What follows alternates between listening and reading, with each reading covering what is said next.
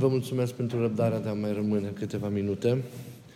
Nu am o temă specială în această după-amiază, ci vreau să continui firul uh, observațiilor, așa cum am, la anumite aspecte legate de viața noastră, așa cum am făcut și în duminica care a trecut. De fapt, sunt trei observații pe care vreau să le facem împreună.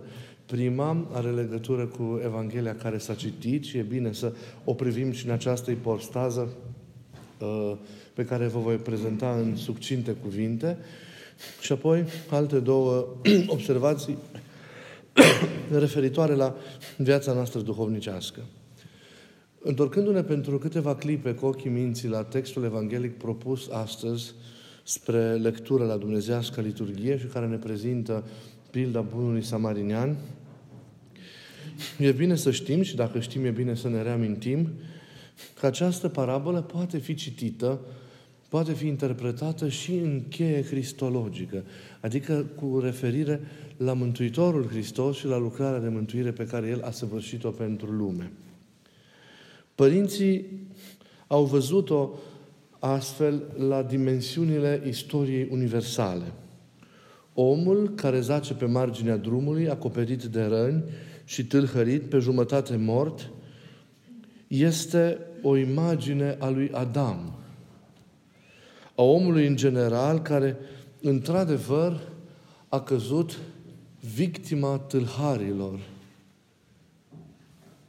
A căderii însăși, cu tot ceea ce ea a însemnat, și știm foarte bine, a căderilor și a păcatelor personale. Și nu numai atât, dacă vorbim de istoria în sine, istoria cea mare, istoria universală, vorbim și de omul față de care s-au făcut atâtea abuzuri nedrepte în decursul istoriei. Să ne gândim doar la anii care au trecut, la ceea ce a însemnat bunoară pentru Europa și comunismul și nazismul, la ceea ce poate se întâmplă astăzi în Orient și în alte țări și așa mai departe, în, când, în care oamenii sunt persecutați, în care să trăiesc efectiv teribile abuzuri la adresa omului în sine și a valorilor uh, acestuia. Ei, în toată această ecuație samariteanul care se apropie nu poate să fie altul decât Mântuitorul Hristos. El este în această cheie privind parabola, este imaginea Mântuitorului Hristos. Dumnezeu însuși, care pentru noi este, pentru noi cei căzuți, da? este cel străin și este cel aflat departe, s-a șternut pe drum s-a pus pe cale pentru a se ocupa de creația sa lovită. Dumnezeul cel aflat departe s-a făcut pe sine aproapele nostru. El este cel din tâi care poate fi socotit aproapele. Pentru că El este primul care a venit și o astfel de lucrare a milei a înfăptuit față de, față de noi. El toarnă undelemnul său peste rănile noastre. Acest undelemn, acest vin, sunt văzute de către părinți ca fiind sfintele taine pe care Hristos în biserică, nu acea casă de oaspeți în care este dus omul, le oferă spre hrana, spre tămăduirea și spre sfințirea sau desăvârșirea vieții omului. Ce frumoasă această ipostază! Pentru că mereu ne amintim privindu-L pe El care este aproapele, că noi am fost cei care am fost căutați mai întâi. Noi suntem cei care am fost iubiți mai întâi. Noi suntem cei care am fost ajutați mai întâi. Și avem nevoie de un astfel de Dumnezeu care se face aproapele nostru și care prin această slujire a sa iubitoare de plină ne învață pe fiecare dintre noi cum să ne purtăm unii cu alții. Cum să fim aproapele unul față de celălalt. Cum să ne slujim unii pe alții. În fiecare clipă și în fiecare moment. Deci dacă noi astăzi învățăm sau reînvățăm ce înseamnă a căuta pe aproapele nostru, dar ați văzut mai înainte de orice, învățăm să fim noi aproapele fiecărui sem, semen al nostru, Iată, toate acestea nu ar fi cu putință dacă nu l-am contemplat pe Dumnezeu, care El cel din tâi se face aproapele nostru. Biruind distanța pe care noi am, am făcut-o să apară în urma căderii, biruind îndepărtarea și coborând în exilul nostru acolo unde noi ca oameni trăiam drama propriei noastre existențe. S-a făcut ca unul din noi, ca pe noi să ne facă asemenea Lui. Și iată, învățăm ce înseamnă a căuta, a, se, a te dărui, a sluji cu adevărat, a fi aproapele cu adevărat. Hristos e aproapele nostru.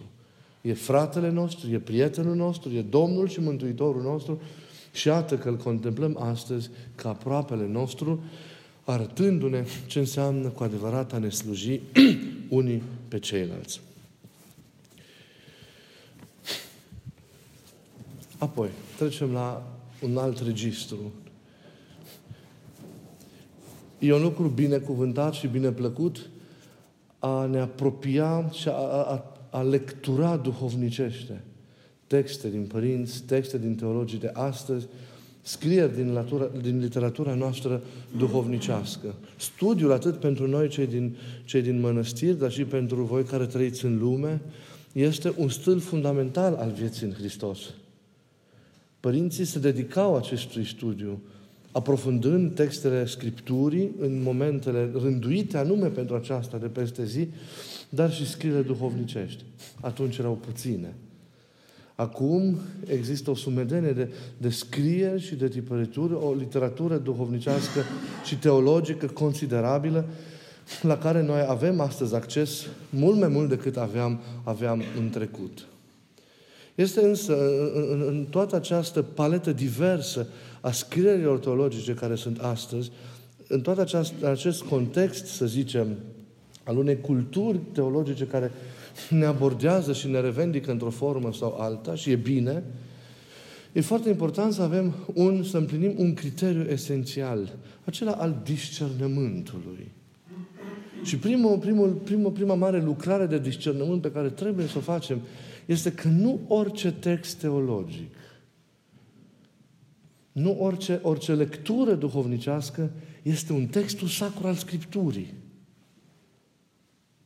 Nu ne raportăm la zicerile Sfinților Părinți așa cum ne raportăm la zicerile lui Hristos. Nu pentru că ele ar fi în contradicție cu zicerile lui Hristos. Nu. Dar importanța pe care o acordăm scrierilor canonului Scripturii este unică și este, și suntem chemați mereu să facem o diferențiere între această Scriptură sacră și celelalte cărți care sunt într-o manieră mai mare sau mai mică inspirată de Duhul lui Dumnezeu. Dar nu că sunt străine de mișcarea Duhului lui Dumnezeu. Un lucru poate să fie atins de adevăr, dar să nu fie în conformitate de plină cu adevărul. Și nu înseamnă că e rău. Un lucru poate să fie inspirat parțial de către Duhul Sfânt, nu? O lectură, un text și nu în totalitate. Adevăr înseamnă doar cuvântul lui Hristos. Voia Lui, care este de fapt voia Tatălui pentru noi. Modul în care părinții au înțeles cuvântul său în decursul timpului reprezintă străluciri ale acestui splendid adevăr. Însă, nu orice afirmație teologică are valoare de dogmă. Dogme sunt acele învățături veșnice, dumnezeiești și imuabile, descoperite sau revelate nouă de către Domnul nostru Isus Hristos. Adevărul, adică de netăgăduit, descoperite de sus, cu privire la Dumnezeu, la om și la viața, și la viața veșnică. Și să știu care sunt aceștia, acestea. E important însă să știm, ca să ne raportăm corespunzător la ceea ce citim, că există și teologumene, așa numitele, sau păreri teologice. Există mai multe categorisiri. Adică acele opinii în care te poți regăsi, a căror conținut participă la adevăr, dar care nu manifestă o conformitate de plină cu adevărul. Dar asta nu înseamnă că este în contradicție cu adevărul sau lezează cumva adevărul sau este rezie. Nu mă refer la aceste învățături greșite. Dar sunt păreri omenești. nu sunt dumnezeiești. Nu mai amintim că există, cum deja am și anticipat, opinii teologice eronate, care trebuie însă luate în seamă de către cei care se pricep în ale teologiei și ele cu grijă, în parte, nu fanatic, ci atent, nu desfințând gândirea unui teolog pentru anumite scăderi punctuale. E nevoie însă aici de discernământ, de înțelepciune, dar și de o pricepere sau experiență teologică. Dar criteriul, reperul va rămâne nu mintea noastră în toate aceste situații. Aici nu mergem cum mi se pare mie că așa stau lucrurile sau așa ar trebui să stea adevărul, ci criteriul rămâne adevărul veșnic revelat nouă de Mântuitorul Hristos. Zilele trecute, cineva citea aceste cuvinte pe care l-a preluat ca pe o revelație. Ceva în genul acesta, că cine nu-L cunoaște pe Dumnezeu în lumea aceasta, nu-L cunoaște nici în veșnicie. Este dogmă acest cuvânt, acest text, sau este o teologumene, sau este opinia teologică a unui autor, chiar cu viață sfântă și, și îmbunătățită. Eu i-am spus că este părerea teologică a acelui părinte și nu un adevăr veșnic revelat nouă. E un discurs însă ce participă la adevăr, chiar dacă nu în formă totală. Analizând lucrurile, doar cu minte omenească, doar cu logica aceasta imediată, lucrurile chiar așa stau. Nu poți să te împărtășești veșnic de ceea ce nu cunoști. Nu poți petrece în iubire și slavă cu cel a cărui experiență tu nu ai făcut-o. Cu cel a cărui apropiere n-ai simțit-o. Sau cu cel pe care l-ai respins sau mai rău l-ai blasfemiat în cele de aici. Și pe care nu l-ai dorit sub nicio formă. Dar în logica dumnezească, oare așa stau lucrurile? Așa simte să se manifeste iubirea lui Dumnezeu infinită și veșnică? Oare nu depășește mișcarea iubirii lui Dumnezeu putința noastră de a o înțelege? Oare ea, chiar și în această lume, nu s-a manifestat ca nebunie provocatoare pentru logica omenească obișnuită? Oare oamenii nu pentru aceasta l-au ucis pe Dumnezeu? Noi suntem compatibili cu Dumnezeu și El este compatibil cu noi. Egal dacă îl alegem sau îl respingem în viața aceasta. Oare în ceasul suprem când vălul necunoașterii și al atâtor răutăți și neputințe va fi ridicat, iar omul va înțelege cum stau lucrurile cu el și se va descătușa dorința după Dumnezeu, în acel ceas suprem, așa cum s-a întâmplat și cu cei care erau în iad în momentul în care Hristos în Sâmbătă Mare s-a, s-a coborât și a propovăduit, oare Dumnezeu va rămâne rece și, la, și indiferent la dorința lor? Nu este propriul iubirii dumnezeiești care a dat șansă pe loc chiar și celor aflați atunci în iad, în, în iad să se manifeste așa? Cum va fi în concret? Nu știu.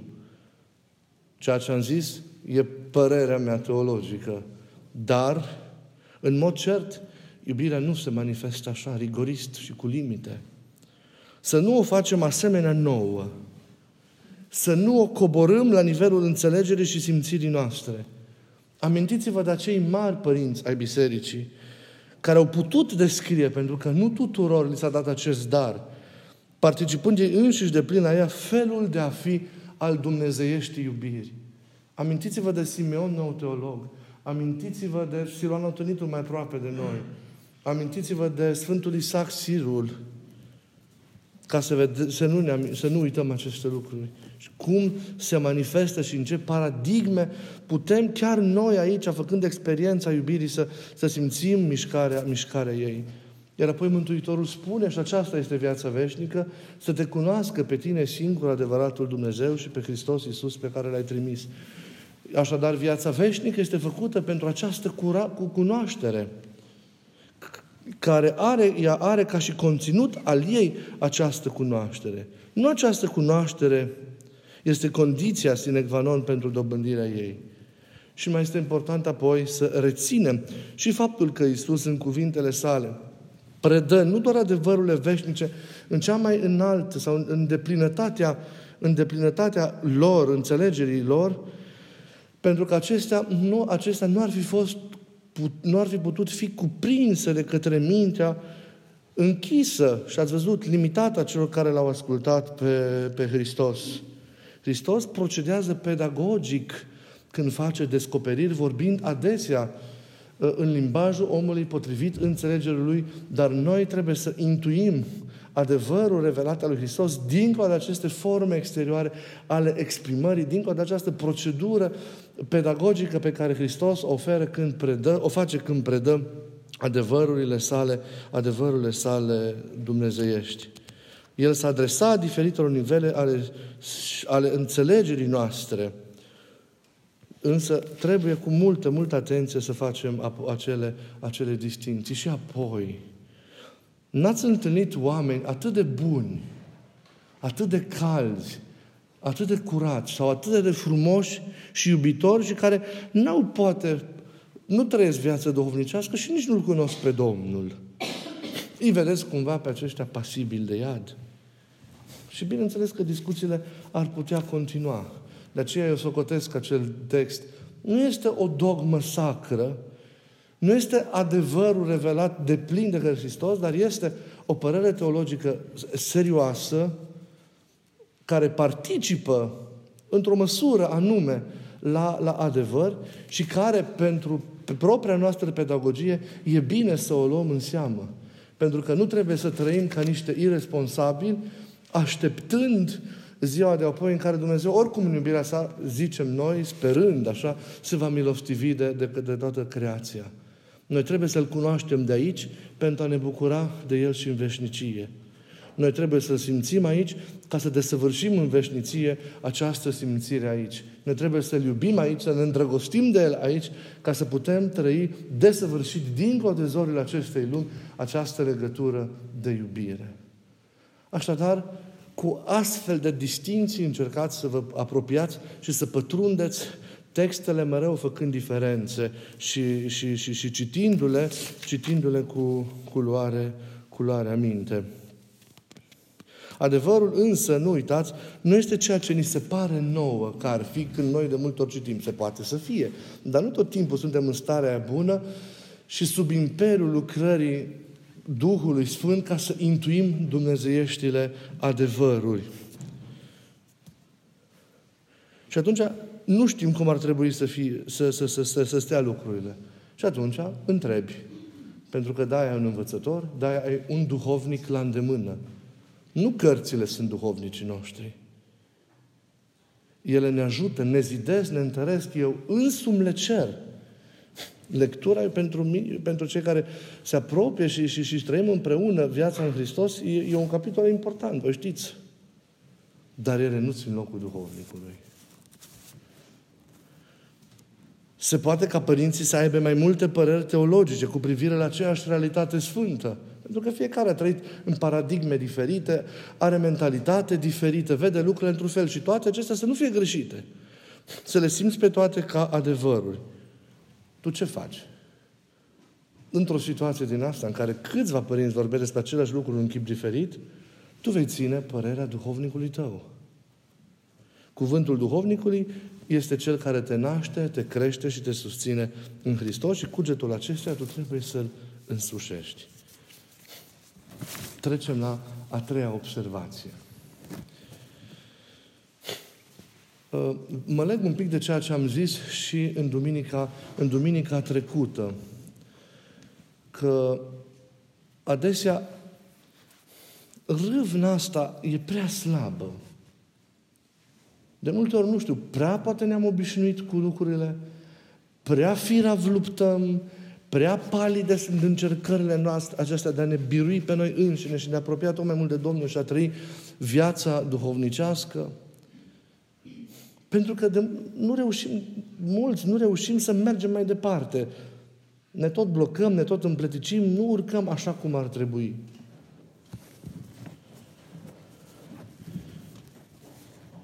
un apel vreau să fie această observație la a ridica un pic ștacheta și la a înmulți râvna în cele ale vieții duhovnicești.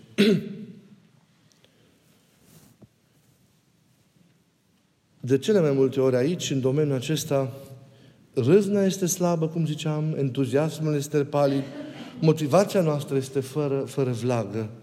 Nu există de foarte multe ori pasiune în viața duhovnicească și acesta nu e un lucru bun. În schimb, arătăm atâta determinare și mobilizare în alte domenii.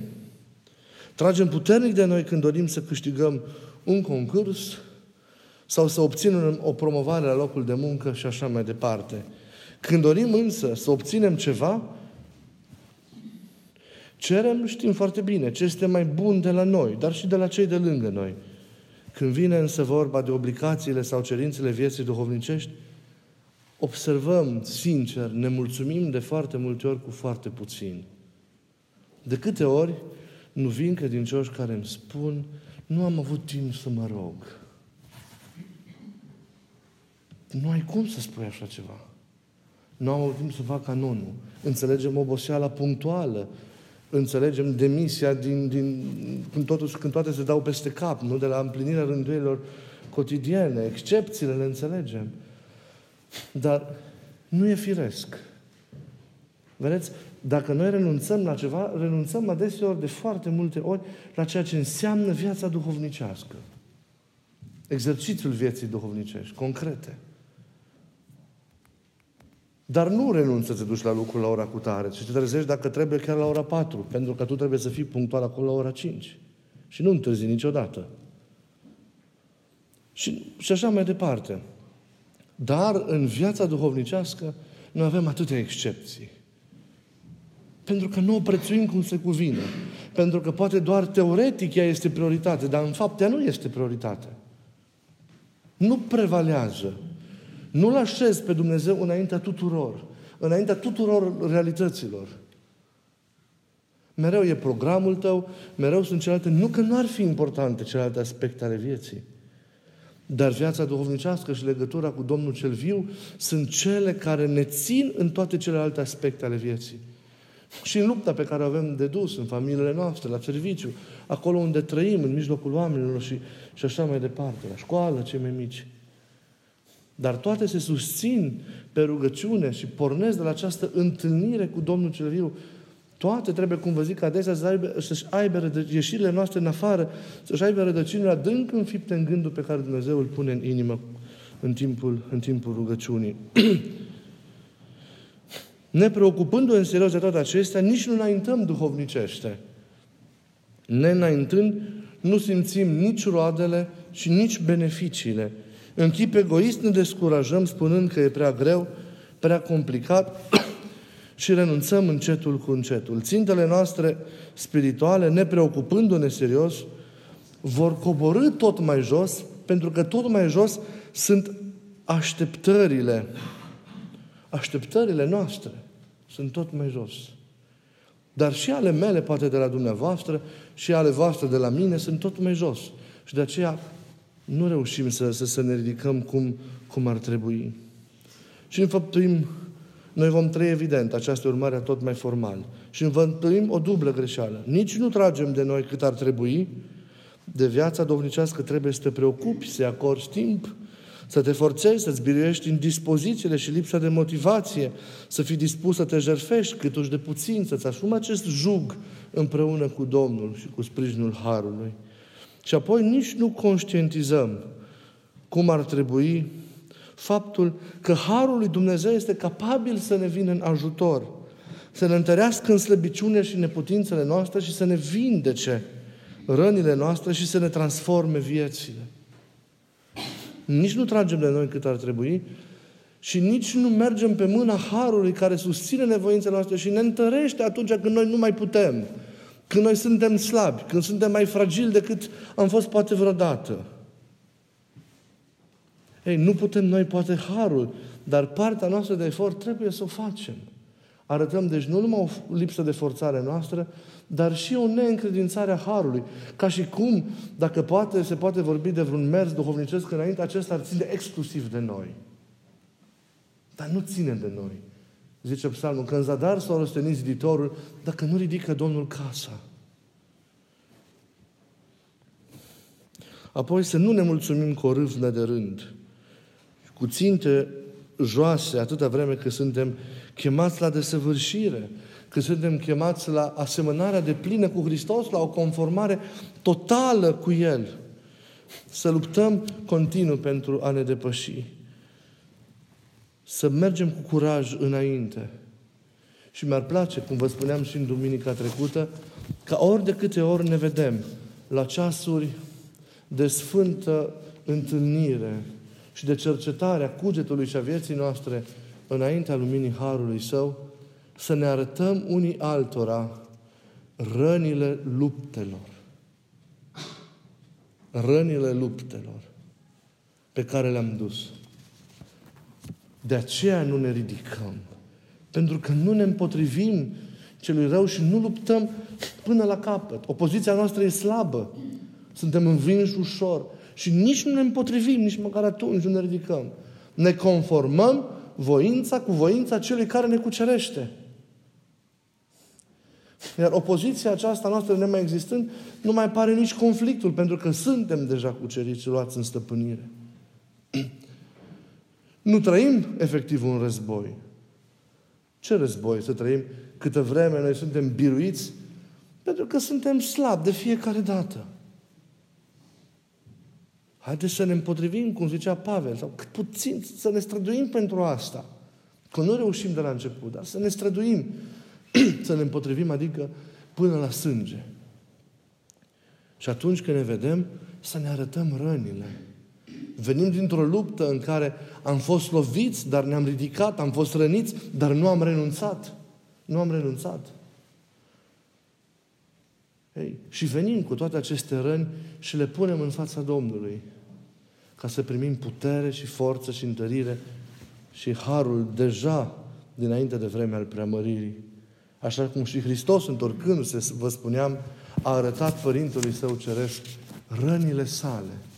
Vă ziceam că firea preamărită și trupească a Mântuitorul Hristos nu necesita prezența rănilor pe trupul său înviat. Ce e preamărit înseamnă eliberare de stricăciune. O rănile sunt semne ale stricăciunii, ale fragilității, ale vulnerabilității cărnii. Dar, dar Hristos, din economie, a îngăduit în chip special ca pe trupul său preamărit să existe rănile, zic părinți, zice Sfântul Chiril al Alexandriei, să existe rănile acestea ale suferinței și ale pătimirii. Pentru ca ele să fie puse și să stea veșnic în fața Tatălui și să amintească cu ce iubire și cu ce preț a fost răscumpărat omul, ca ele să stea mereu în fața sa când își privește propriul său trup preamărit în cer și să rămână statornic, de parcă el ar, ar, ar putea să fie altfel decât statornic, dar să rămână tot mai profund statornic în dragostea sa față de om și de asemenea ca omul să nu uite niciodată cu ce mare iubire a fost eliberat din moarte. Și noi să le punem în fața Lui puținele poate și zmeritele noastre răni ca semne ale dragostei față de Hristos. Câte e ea? Puțină, slabă, neputincioasă. Să îndrăznim să venim cu această dragoste puțină și în vârtutea ei să luptăm și să ne împotrivim. Ca să nu mai fim victime atât de ușoare. Duhurilor rele, relei noastre voințe, cugetului omului vechi din noi, dar și răutăților lumii. Să ne împotrivim și să le răbdăm pe toate pentru Hristos, Domnul nostru, Cel care pe toate le-a răbdat ca să ne mântuiască. Să mulțim râvna și să mergem cu curaj și cu încredere înainte, slujindu-L pe Dumnezeu și slujindu-i prin această splendidă slujire a Samarineanului milostiv pe toți oamenii din jurul nostru, noi ne uitând că trebuie să fim aproapele aproapelui, după modelul lui Dumnezeu care s-a făcut cel din tâi aproapele nostru. Vă mulțumesc că v-ați rugat împreună cu noi și ați venit în această zi. Să aveți o săptămână cu lumină și să ne ajute Dumnezeu să ne revedem cât mai curând la ceasul de Sfântă Rugăciune. O după amiază liniștită și păziți-ne și pe noi în rugăciunea voastră.